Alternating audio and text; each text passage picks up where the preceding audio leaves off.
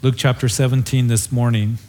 As we've been in this section of Luke's gospel, Jesus has been talking about salvation, the narrow road. He's been talking about discipleship, the cost of, of following him wholeheartedly. He's also been talking about stewardship. And as we move into chapter 17, keep in mind that in the previous chapter that we covered over the last couple weeks, Jesus was talking to his disciples about that very thing, about stewardship. He's talking to them about investing in the future, what has been entrusted to you. And specifically, he was talking about using your money wisely, investing in the kingdom of God, investing in the, uh, the eternal things. And he was warning them about getting to where money and possessions and wealth would be a priority in their lives. And the religious leaders, as we saw that Jesus speaking that parable, the unjust steward, to his disciples, but the religious leaders, we were told, are listening in on that parable. And Jesus would sum up the parable by saying this that you cannot serve both God and mammon because you're going to end up hating the one and you're going to love the other. And the Pharisees, we are told in verse 14 of chapter 16, they were lovers of money. And when they heard Jesus tell those things, that parable, to the disciples, they began to deride him. That is, they stuck up their noses at him. They sneered him, might be in some of your translations, because the Pharisees were very much caught up in their material prosperity. They were caught up into their materialism and wealth, and they believed that if you were wealthy, that was a sign of spirituality. To, to be wealthy, which most of them, the Pharisees were in their day, they said it was because of our righteousness, because we are spiritual, because we have been, you know, approved by God. And, and so Jesus says, hey, God sees your heart, and he sees our hearts as well. And what men esteems highly, God sees as an abomination in his sight. And then Jesus, in indicting those religious leaders, he is not indicting them for having money but he is indicting them for their love of money, being a priority over their love for God. Jesus did not say that you cannot have both God and money. He said you cannot serve both God and money. And certainly Jesus was talking about the heart. He says God knows your heart. So when Jesus is teaching about these things and investing in eternity, telling that parable, of the unjust steward, there is chapter 16 that started it out with there is a certain rich man, and we know that that rich man, that he knew the importance of investing in the future, of, of investing and being wise in the things that you have relative to the future. And the Pharisees didn't like that. They derided Jesus. They turned up their noses at him, is what that word literally means. And so, Jesus, now talking to his disciples in chapter 17, after dealing with those Pharisees and dealing with them as also, as we saw last week in verses 19 through 31, that he would tell the story of another rich man. This second rich man of chapter 16 did not think about the future. He did not invest in the future. He only lived for himself. He did not thank God. He did not believe in God. He gave no acknowledgement to God. And we read in chapter 17, verse 1 then, that is, after he tells that story of Lazarus and the rich man, Lazarus being the beggar, he would die. He would go to that place of paradise paradise, Abraham's bosom. And then the rich man, he would die and he went to the place of torments in Hades, the, the place of the unrighteous dead. And we looked at that very carefully. And we also discussed that the rich man didn't go to Hades because he was rich. It was not a story that rich people go to hell and poor people go to heaven. But he did not acknowledge God. He did not believe God because Abraham, who was on the other side, as Lazarus was in Abraham's bosom, he was wealthy, but yet he was a friend of God and he believed God, Genesis chapter 15, and it was accounted to him for righteousness. So these Pharisees that got uh, Jesus is dealing with their hearts. After he tells that story, we read in chapter 17, then he said to his disciples, It is impossible that no offenses should come, but woe to him uh, through whom they do come. It would be better for him if a millstone were hung around his neck and he were thrown into the sea than that he should offend one of these little ones. Now, you might be thinking, that's pretty heavy. I should have stayed home this morning because it is very sobering what Jesus is saying. So, Jesus talking to his disciples about commenting on the Pharisees who were standing nearby those who were coming against him in his ministry. And Jesus says to his disciples, He says, Listen, there are going to be those that will offend you. Offenses are going to come. And I just wonder if he's kind of glancing over there at those religious leaders. And that word offense, it might be in your margins a stumbling block. A lot of times in the New Testament, it is translated in that way.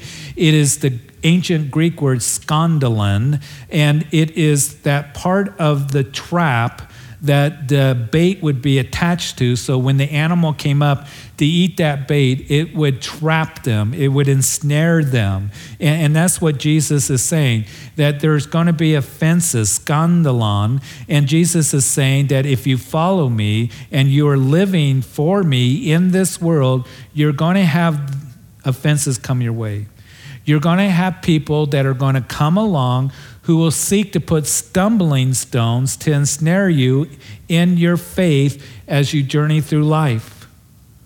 And that's what the Pharisees were doing.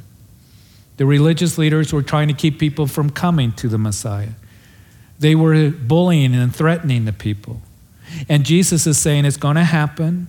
It is impossible to live your life without having these things happen, these offenses, these stumbling stones will be there as people come and they challenge your faith, as people mock you and ridicule you for what you believe as you put your faith and trust in Jesus Christ.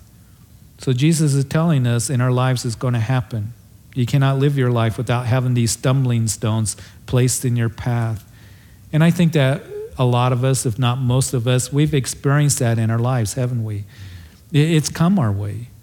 Maybe it happened in the, the high school or college classroom.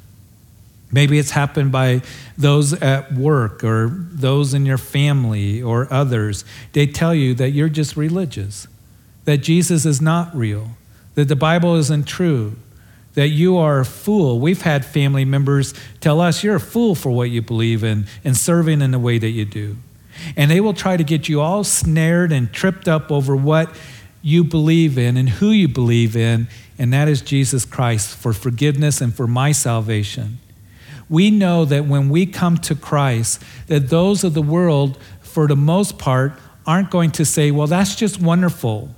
And, and that's just, you know, a, a beautiful thing. A lot of times, the reaction of those in the world is that they will be cynical and hostile towards us. And keep in mind that it was Jesus that said that the world's going to hate you because it first hated me. So these offenses are going to come.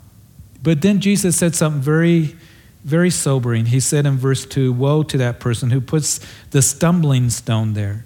It would be better for him that a millstone were hung around his neck and he was cast into the sea than he should offend one of these little ones. The one who, of course, uh, is talking about here, not just a little one in chronological age, but also one who's young in the Lord here. To cause one of these little ones to stumble is a very serious thing to tamper with somebody's faith in Jesus Christ, to seek to put a stumbling stone or a block in their faith of Jesus Christ. And Jesus here would say the same thing when he was up in the Galilee region. You might remember that he was in Capernaum and he actually used a child as an illustration. And he said, If you cause one of these little ones here to stumble, be better that a millstone be hung around your neck and you cast into the sea.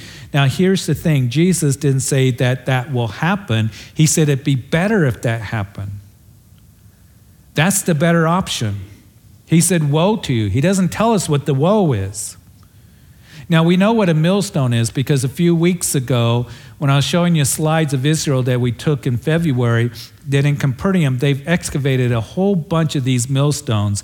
And there's two different sizes. There's the small one that a lot of people had that they used to crush olives or to crush grain. And it's about two feet high, three feet high, donut shape. It was made out of that volcanic rock that's all around the, the hills there of Galilee because there's actually a, a series of 11 volcanoes that are up there in that area and they're dormant, they're not active but there's a lot of volcanic rock. And so they made these, these millstones, which is a donut shaped stone, weighed about anywhere 50 to 100 pounds, that they would use. And I imagine when Jesus is in Capernaum and he uses that child as an illustration, he, he's saying it'd be better that that millstone, because they were all over the place, be hung around your neck and you'd be cast into the sea. But there is also another size, a bigger one, that would be hooked up to an ox. And that ox would go around in a circle and tread the, the grain and used again for larger quantities of grain, for also for olives and crushing that. And that would be the larger millstone, even higher than this pulpit. And it would be very heavy. It would weigh about 500 pounds. Now, a lot of scholars believe that what Jesus is talking about is the larger millstone. But I'm, I'm thinking, does it really make any difference? Because if you had a 100 pound millstone hung around your neck or a 500 pound millstone hung around your neck, you're going to go down quickly in the Sea of Galilee. But Jesus says it'd be better if that happened. He doesn't say what the woe is, but he did just get through telling the story of Lazarus and the rich man that was in torments, plural, of Hades. You see, when Jesus says, Woe, again, it is a very sobering thing. It was not a good thing whatsoever. And as we consider this this morning, I think it's important for us as believers that we present the gospel very clearly, not in a judgmental way, not in a complex way. The gospel can be received by a child. And that's why we place such an important emphasis and priority in our children's ministry here. So, those kids that are very precious in those rooms over there are receiving the gospel and receiving God's word at their level that a child can receive it, can understand it. That's why I'm asking you to be praying for the outreach of Vacation Bible School. We don't just see it as just an activity. We don't see children's ministry as just childcare or uh, you know like that. We see it as an opportunity to reach these children for Jesus Christ because the studies show that most people come, not all, but a majority of people come when they're to Christ when they're young. And a child is, is they're willing to receive the gospel. You see, what happens, we get older and we get more cynical, we get more hard. But we want to present it very clearly to them. And we have children that come to Christ in our children's ministry at Vacation Bible School. And I know that the Lord desires to do that work. So be praying.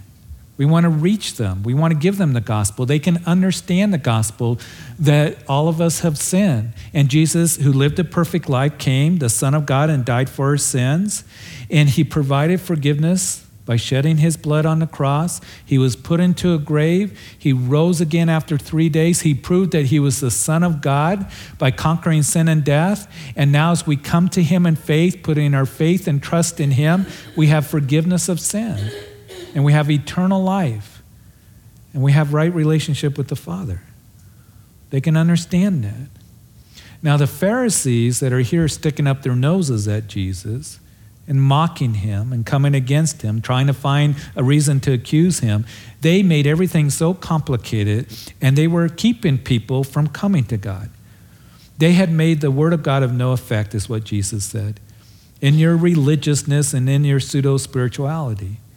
And matter of fact, the Pharisees had been saying, the religious leaders, that anybody who comes to Jesus, that they're going to be excommunicated. We see in John chapter 9 that they would throw that man who was born blind, who came to faith in Jesus after he was healed, that they excommunicated him. And we know from John chapter 5 that that man was healed at the pool at Bethesda, that it was the religious leaders that were spreading the news hey, you come to believe in Jesus, that you're going to be excommunicated. And that was a scary thing back then to be bullied and threatened and intimidated, to say that you cannot go to synagogue, you cannot come to the temple to worship. You would be ostracized in society, you would be an outcast, you couldn't work for anybody. Your family would have a funeral for you that you know determining that you're dead to them. It was a very scary thing and they were keeping people from coming to Christ. And Jesus said that woe to you. Matter of fact, after this, in Matthew chapter 23, right before Jesus went to the cross, he gives a series of eight woes in Matthew chapter 23. And you can read all the woes that Jesus pronounced on the scribes and the Pharisees. He says, For you bind heavy burdens hard to bear on men. And Jesus then gives that long list of indictments against them. There are those today that will put a scandalon in front of believers to stumble them, to ensnare them. They deliberately stumble young ones. And heaven is so serious about that that the preferral treatment is that a millstone be hung around your neck and cast into the sea. It can happen in the classroom. We've had high schoolers and college students come to us and say, you know, that there are those who came against me in the classroom or, you know, they, they told me I was stupid and naive to believe in Jesus for salvation. It can come by family members and friends that will mock you because you believe in Jesus, you believe your Bible. We've had kids that had come to Christ and their parents, you know, just make fun of them. Or that's just a phase that you're going through. Or maybe a spouse that, that really puts the pressure on you and maybe a husband that says that you know what as he's angry that you come to christ and you want to go to church and lays down the ultimatum no more church and no more of this jesus stuff maybe a relative those at work that you're the religious one and they come against you and they make fun of you. It is going to happen. It is going to happen. And unfortunately, it even happens from those who are behind the pulpit. And unfortunately, there is more and more those who are behind the pulpit that are saying, well, the Bible really isn't inspired.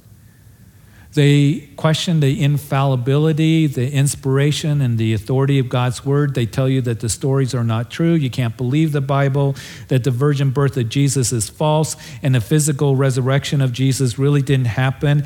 And Jesus is not the Son of God. He's just another great religious leader.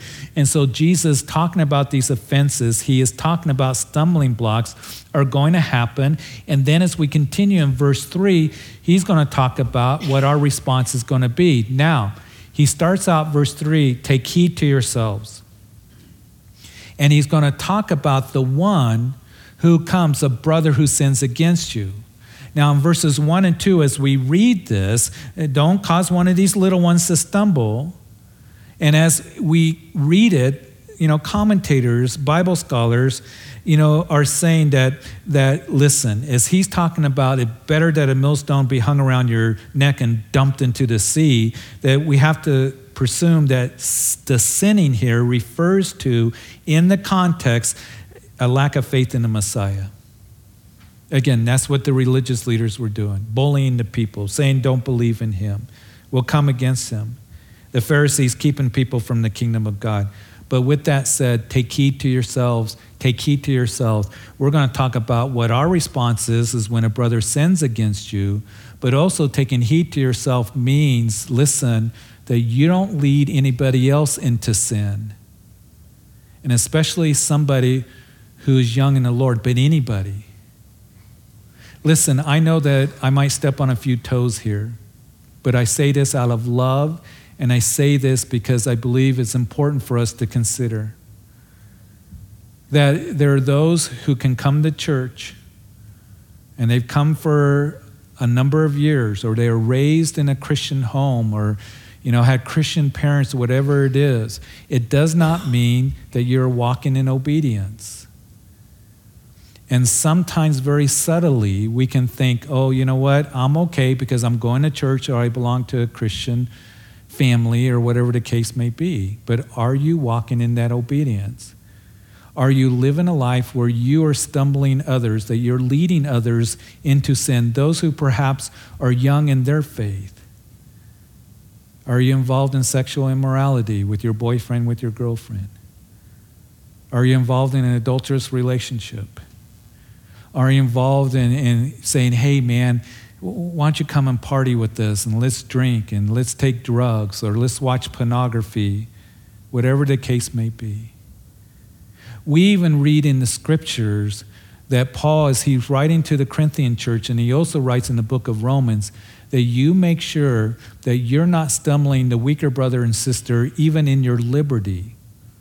And our sensitivity and love, you don't want to do that. In those areas where you feel like that you have liberty, don't stumble the weaker brother or sister in that, but you're to be ones that show sensitivity and love. And so, if we are ever in that place where we are leading others into sin, whatever it might be, we need to stop and we need to repent of it because it's not the loving thing to do. So, take heed to yourself. But also, when the brother comes and sins against you, how is it that you're going to respond? Let's read it again. Take heed to yourselves. Verse 3 If your brother sins against you, rebuke him, and if he repents, forgive him. And if he sins against you seven times in a day, return to you, returns to you and saying, I repent, you shall forgive him. So take heed to yourselves and how you interact with others and also in forgiving others. Make sure that you're doing what is right in the sight of the Lord. And if your brother sins against you, you are to rebuke him. When someone sins against us, we are being told what it is that we are to do, how to respond. Because, see, we can have a tendency to hold a grudge. Or I'm going to place it on social media.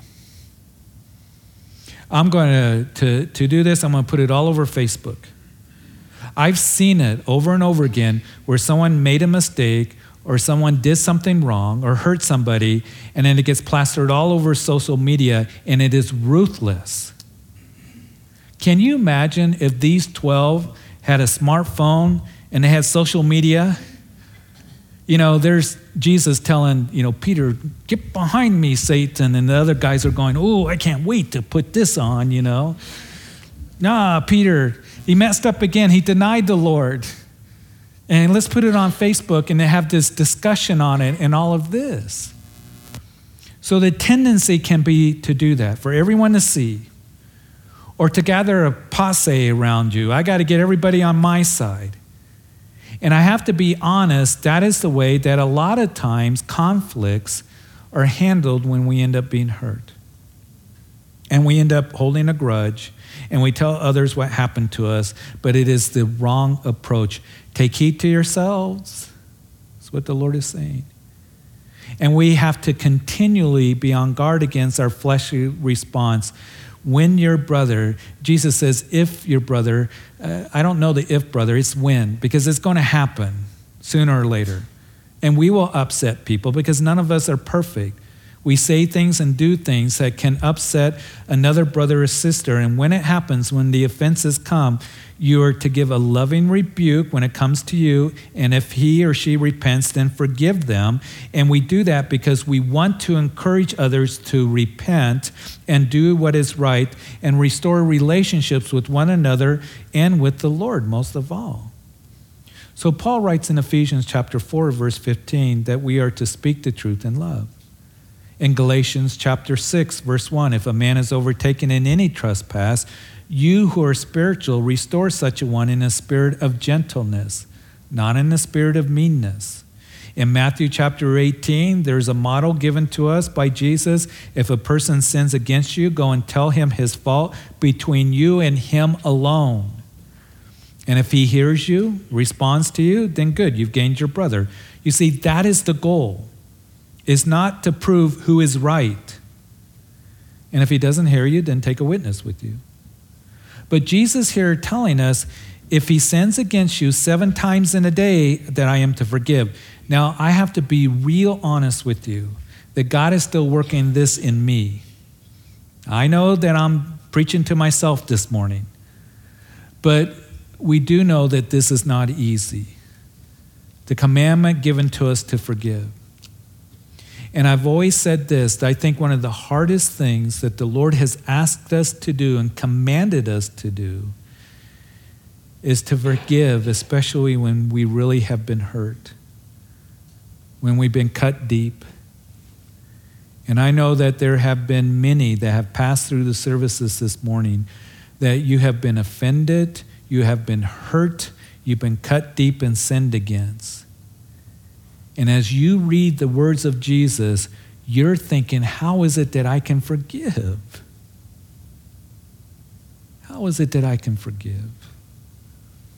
I think the apostles were thinking that. They knew it was very hard and difficult. Because we read in verse 5, and the apostles said to the Lord, Increase our faith. Interesting, they didn't say increase our love, they said increase our faith. And we understand as Christians that forgiveness is not just a cheap exchange of words that we can flippantly say, you know, like two little boys that got in a fight and the mom say, okay, Billy, say you're sorry to Tommy, and okay, I'm sorry, you know. I think I, I like what Warren Wiersbe, as he was commenting on this subject, he said that true forgiveness always involves pain because someone has been hurt. And it takes faith in our Lord to help us do what otherwise really is impossible to do. And I know that as we go to the Lord, that we need the Lord's help. And it has to be a supernatural work of the Lord. Lord, help me to forgive. And we have to do it over and over and bit by bit and day by day. And I give it to you, Lord, and help me to forgive. Because, see, we want to hold grudges, we want to get even. We become full of bitterness and anger. I want to be vengeful. And the Lord says, Vengeance is mine, saith the Lord. That you be careful because you can't handle it. And I don't want to minimize the hurt that it causes when somebody has really cut you deep. But forgiveness is a choice that we are to make. And as you choose to forgive, you're not saying, well, what you did was not wrong, or, you know, just overlooking what somebody did, or just allowing yourself to be walked on like a doormat. Jesus says if they do it seven times in a day and ask for forgiveness, I think what he's saying is always be ready to forgive. And I think somebody comes seven times in a day they're not being very sincere, are they? But he doesn't say you need to know the motive. He says you're to forgive. Listen, if I don't forgive, what happens is I get all bound up in bitterness and in anger, and it consumes me. It takes a lot of energy, doesn't it? Out of me and out of you if you're angry at someone, at someone's, at a situation, and you think about it and you stew and you're full of wrath. And you know what happens? Then that person that you are not forgiving has power over you. Because you're thinking that person is a dirty rat and, and, and it consumes us. And Jesus wants us to be free from all of that. But I also know that it has to be a supernatural work that He has to do. Lord, increase my faith. Faith that God is going to work in my heart and He's going to honor me as I do what God has asked me to do. And He will deal with that person, He will deal with that situation, and that He will bring protection and resolve the situation and restore whatever the case may be. And listen, over the years of ministry, I have been burnt and I have been attacked. And I know that I have to forgive because if, if I don't forgive, I wouldn't be behind this pulpit. I couldn't do my ministry. And I can struggle just like any of you can. But I have to turn to the Lord. And I have to trust Him and ask Him for help. And and to realize that He will take care of it one way or another. I am to have faith in you, Father. And we see that with David over and over again in the Psalms. That's why I keep going back in my readings to the Psalms over and over again because David would talk about the, whole nation of Israel, men coming against him, and those who lied about him, and those who tried to kill him, and all of this. And he would talk about that and the struggles that he had, but then he always turned his attention back to the Lord. And Lord, you're my protector, you're, you're my strength. Even though they lay a trap for me, Lord, I know that it won't happen, that, that you will deliver me. Lord, you're everything that I need. Lord, increase my faith, is what we pray. Lord, help me. And so the Lord in verse 6 said, If you have faith as a mustard seed, you can say to this mulberry tree, Be pulled up by its roots and be planted in the sea, and it would obey you. Forgiving someone who offends and hurt is not only a test of love, but it is a test of our faith. And Jesus says that if you have faith as a mustard seed, which was the smallest seed in Israel, the mustard seed being very small, but it has life in it, doesn't it? And it can grow and it can produce fruit. You see, our faith is not dead. James would write that in chapter 2 of his epistle. It is a working faith, it is a living faith in the living Savior who's going to work in our lives. And as we continue in the Word and in prayer and trusting God and relying on Him, then our faith grows and that faith is activated and we'll be able to do what He's called us to do. What God can do as we put our faith in Him. Now, the mulberry tree had the deepest roots of any tree in the Middle East. And you can cut down a mulberry tree and the roots would live for hundreds of years. Matter of fact, it just keeps, you know, suckering back. So the mulberry tree was famous for its ability to survive and never be uprooted. And Jesus takes these two extremes here and he says, if you have faith as small as a mustard seed, and you say to that mulberry tree, be pulled up and cast into the sea, what is Jesus saying here? Because sometimes in the charismatic circles of the church or the prosperity guys, you know, Mark records that Jesus said that if you have faith the size of a mustard seed, tell the mountain to be cast into the sea. And you have, you know, some that are behind the pulpit saying, you gotta have faith. You gotta increase your faith in the Lord and cast that mountain and you know, he's sweating and he's straining, and you're kind of going, you know. You just need to have more faith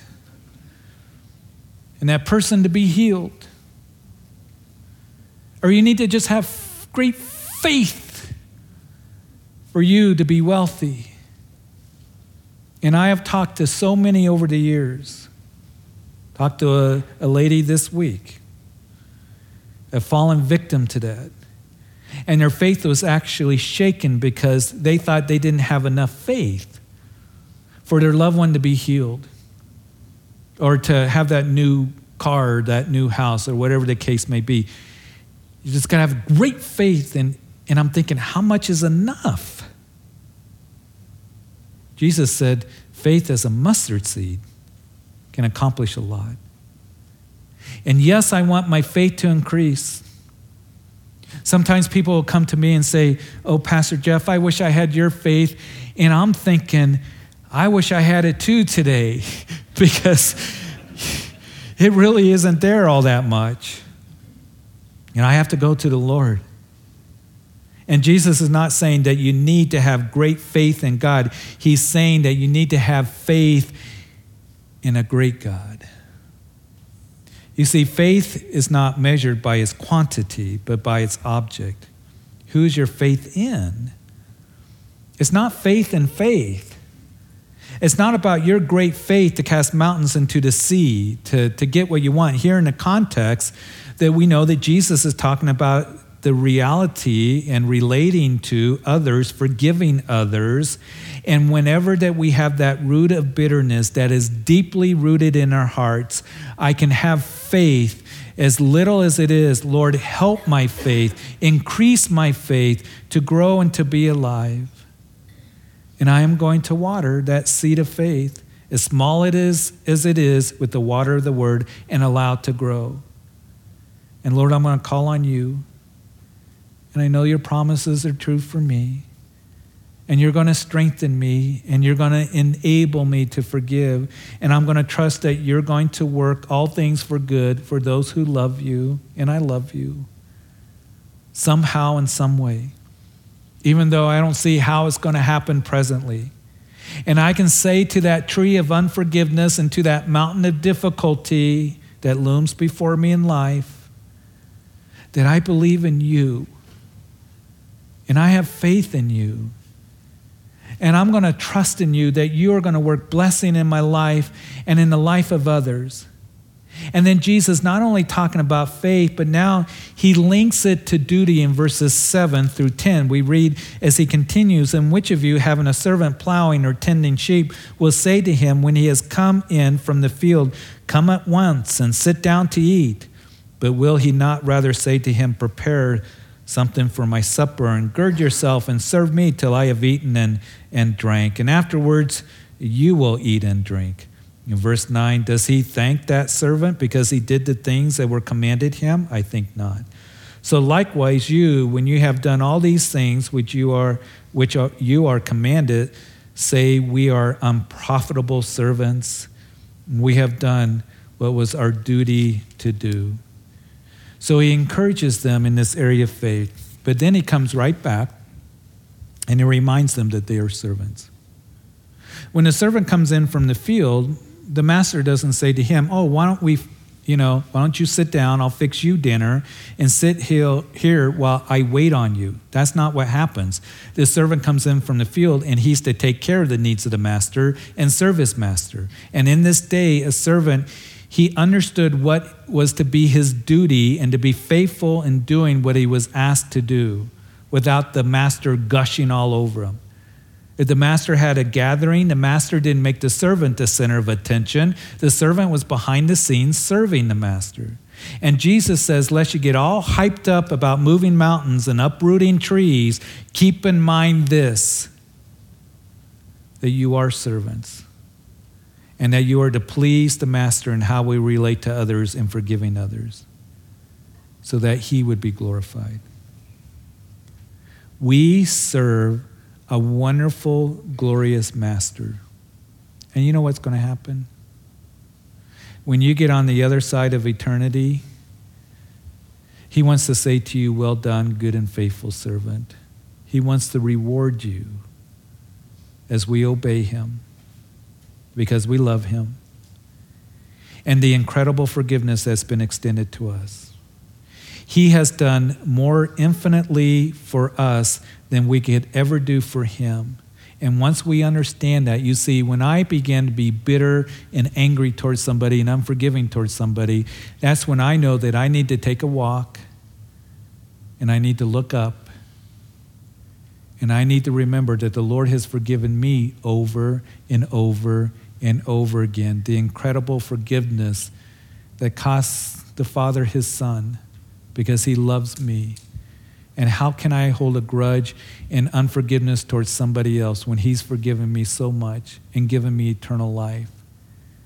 And to understand that I serve my master at the pleasing of the master, and Lord, help me because this is so difficult. And the wonderful thing is, is that our master will enable you through the power of the Holy Spirit to do what He's called you to do, to live a life pleasing to Him. So, Father, we thank you. We thank you for this word given to us and these, these verses that can be hard for us, very convicting for us, but, Lord, very necessary. And so, Father, I do pray this morning if there is anyone here that perhaps you're in this building or you're listening on live stream or on the radio later that you've never given your life to Jesus Christ. You can't do any of this without first surrendering your life to Him. For you to be forgiven of your sins, because all of us have sinned. And He is your salvation. Jesus came and died for all of your sins, all of your offenses against God on that cross because He loves you. And He proved that He did the work He accomplished what he did in dying for your sins by rising from the grave on the third day from that tomb. He is alive. He's the only one that did that. No one else did that. He is your salvation. There is none other. And now the Word of God tells us that as you call upon Him, confess that you are a sinner, surrender your life to Him, that forgiveness will come, eternal life, and right relationship with the Father that only comes through Jesus. And whosoever calls on the name of the Lord shall be saved. If that's you, will you pray right now? Will you pray, Jesus, I come to you a sinner, and I confess that I am. And I ask that you forgive me of my sins. I believe that you died for me because you love me, and that you rose from the grave and you're alive. You're knocking on the door of my heart.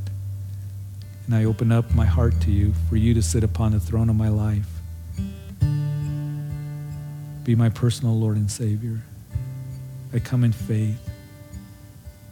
I believe that you are the Son of God. And I ask, Lord, in this new beginning that I have, did you help me to know you, to walk with you, and to obey you? Fill me with your spirit. And I thank you for this new beginning. In Jesus' name.